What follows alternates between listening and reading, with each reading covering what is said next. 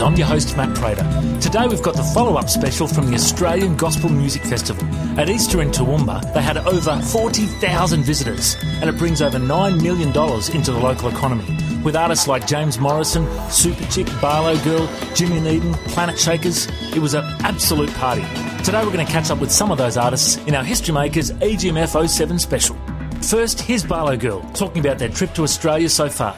It has been honestly, it totally exceeded our expectations. far. Because like when we like go to like Europe and stuff, like it's just, I mean, one the language barrier is really hard, and uh, but so just it's been kind of interesting. So like coming here, we're like okay, there'll be like four people at the show, and we'll just you know we'll just do it because it's ministry and it's great. And like these kids are the most passionate kids. I mean, they're so real here, and it's just the most incredible thing. And it's like they're even more passionate when we lead worship than they are about you know like Yeah. our songs. And it's just It's there's- rare. It's really it's- rare. You don't even encounter that so much in the states. No, and it's just been unbelievable. So we are so excited Yeah, to be here. it's probably becoming one of our, actually our favorite places. To It come. seriously is, It's so- and it's beautiful. Yeah. like we held a koala yesterday. The girls spoke about the diamond rings they wear and what they represent. yes, um, we aren't married. Um, uh, uh, but old enough to be. but yeah, old enough to be. Um, no, uh, when we were each 16 years old, um, mom and dad, you know, we had always talked about purity in our family and um, kind of just would we be willing to kind of take a stand in our own lives of purity. And so when we were 16, um, after we had prayed many years about it, my parents had sat each one of us down and said, "Girls, would you be willing to take the stand now that you've prayed, now that you've sought God? Are you willing to really pursue a life of purity?" Um, and if you are, we're ready to partner with you in this.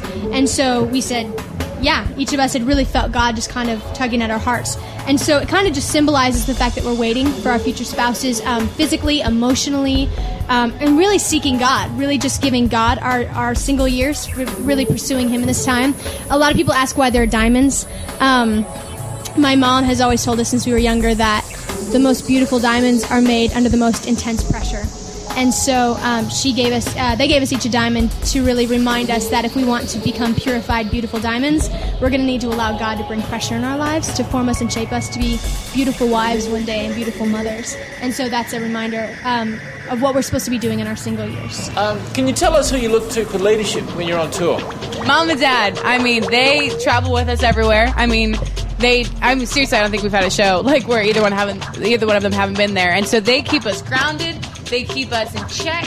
And uh, obviously, also our church back home. Obviously, we are covered with. They pray for us all the time. They're always, you know, checking in with us and stuff. And we also have a brother as well, who uh, who's always there for he us. makes you sure know? we're- he makes yeah, sure we're he in makes line. sure we're you good. know? You know? Yeah, it's great. So we have a lot of awesome people that just are around us all the time, praying for us. You know, all the time. So and it's they're willing awesome. to be real with us Absolutely. too you know a lot of times when you know if we're getting kind of like selfish or you know whatever kind of cocky about stuff it's great because we'll walk on the bus and mom will be like all right time to do chores you know like it's really time to get your Go act together clean go the clean toilet. you know and So- it's just god's really set up some tough love around us in our lives but i know it's really what we need right awesome. now it's wonderful Yeah. The girls from the US band Barlow Girl are role models for young girls all over the world. So, as single girls, what is it they look for in a guy? Um, We can tell you what we're not looking for. No, I'm just kidding. I'm totally kidding. um, I think a leader is a big thing. Yeah. A spiritual leader, a strong spiritual leader, I think is very important um, to us girls. Obviously, it has to be good looking. um, preferably tall, dark hair. No, I'm just kidding. um, yeah, I think I think for us the thing that what really really impresses us um, with guys is when we see a guy just following God wholeheartedly, um, Not distracted. and not distracted by the things of this world. To, really see a guy just run after God in like a love, really love relationship. I, to me, nothing's more attractive in a Yeah. male than, than to see something like that because I know that he'll be a good father. He'll be a good husband if he puts God first In everything. in everything. Yeah. Mm-hmm. That he will be able to love us as Christ loves the church. So that is definitely something that first and foremost I think Yeah. we all look for. Yeah. The song Never Alone was a huge hit for Barlow Girl. Here's the story behind the song. We were going through a very very difficult time um, in our lives. We had pretty much God had kind of called us to do a bunch of things in our lives and just said, you know, girls, I have this for you now. And we had quit all of our jobs and everything and come home and like getting ready for the next step that he had for Yeah. us. And then the next step didn't come. And Well, literally was- in a day, we it was got a there. phone call, and everything fell through. Everything that we had, that we felt God had said, "This is it. Follow this. Follow me. Obey me."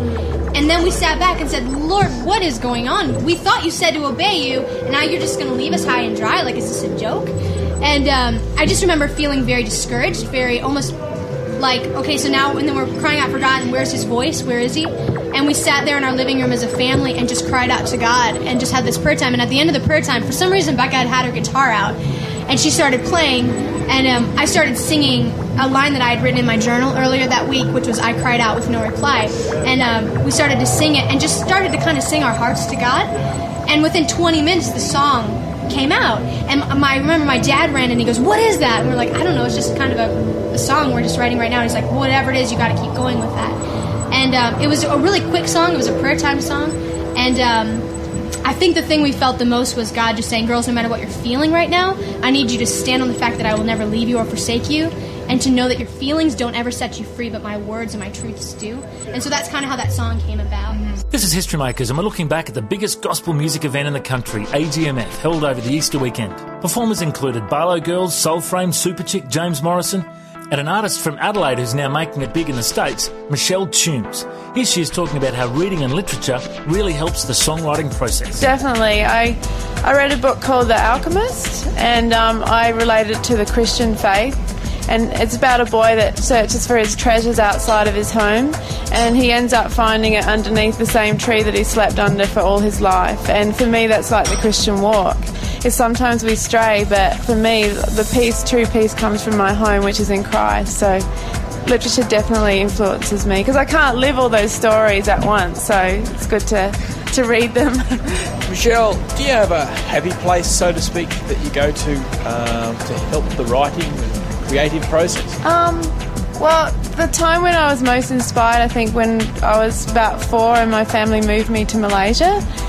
Because um, Dad was a headmaster of a missionary school there, and I just remember becoming a Christian then, and then all, like little songs came out and music. And I kind of go back to that place of just um, my relationship with God and how much it gives me joy. And then the creative stuff happens from there, and I get to see images and pictures, and I believe that God reveals those to me through His Word and through just my own mind and everything. So, and I, from there on, I just can't stop writing and singing. You live in LA these days, part of church. Do you lead worship at all? I am, I do. It's um, fairly small for a LA church, it's 250 to 300 members, and I sing on the worship team every now and again. Although I'm not I'm not great at worship leading. I just get a bit scared doing that because I have my own little songs where, and I've, you know, I've got the setup. So I'm a bit um, scared to lead worship, but I definitely sing on the worship team and help out. We also asked Michelle if there are any stories of people's lives being positively influenced by her songs. Yeah, um, there's a song that I sing a lot. It's called Please Come Back, and it's about the prodigal son and how his father has felt. And a lot of mums that have had uh, wayward teenagers that have either run away. Um, in fact, it's been about probably 10 to 15, which, you know, is pretty amazing they've prayed for their child to return, and, and they have, and, and marriages have been restored. Like um, a wife has just been praying, listening to that song, and then um, people praying for their sons or daughters to become Christians, and, and that's happened. So that's been pretty amazing for me. Yeah, and then just last week in Adelaide, I sang in a church, and 10 people gave their lives to Christ, and it was an AOG church which for me, like I don't do the mosh pit, you know, stuff like that. So, and you know, AOGs are pretty lively, and I'm from that background too. But that was incredible to hear that, that my music would affect people, um, and that God used me in that way. So it's awesome. This is History Makers, and we're looking back at the biggest gospel music event in the country, AGMF, held over the Easter weekend. The Cross Alone is AGMF's first CD release. The album features 11 original songs by worship leader Evan Shelton and a cover of the classic hymn Messiah's Praise. We go back to the press room now to hear Evan Shelton and producer Craig Ross talk about how the album came together. Yeah, I'm certainly very happy with the outcome. Um, for me, it was, to be honest, the first real crack at a studio record. and So, um, so to go in with not a whole heap of expectations, but um, just confident in Craig's abilities, I guess. So yeah, I'm really, really happy with um, the end product. I think I think it's a good reflection of the heart of the songs, definitely. Yeah, all my songs um, are a reflection of uh, things that have been taught in our church and in the church of the city over the last few years. You know, um, so basically it's just been internalizing the word of God that's come from the pulpit, and um, then just letting it sort of sit, you know, in, in your spirit, and then it, it comes out in the songs. You know, um, so it it hasn't happened in a vacuum for me. It's always it's been part of the um, the local body. Um, I just love the idea that um, you know we all know that God owns the world and He created the world. I just like putting that thought a bit closer to our our like reality that each town is actually God's, and you know we, we think of institutions and businesses and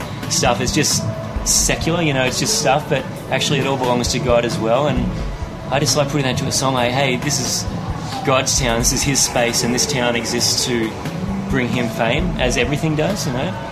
Um, so I just like that thought, you know, that God, hey, this is God's place, and every town is God's place, and we should view it like that and pray for it like God wants to be glorified in every part of our town, every institution, and every business, every school. You know. I think from my perspective, when you're you know, when you're producing a lot of different projects, I think the one thing that you look for is the uniqueness in the project, and and I think the thing that excited me the most about this project is the quality of the songs Evan brought to it, um, and the fact that there was a, a it is the voice of, a, of, of a, city that's crying out to God for revival. You know, ultimately, as a musician, that's what I was created for was was to make music to worship our God, and um, quite honestly, to, to be involved in the in the AGMF project was was a real opportunity for me to, to do that. And um, I also think that now nowadays, for being the little guy in the industry, is is not a bad thing anymore. It used to be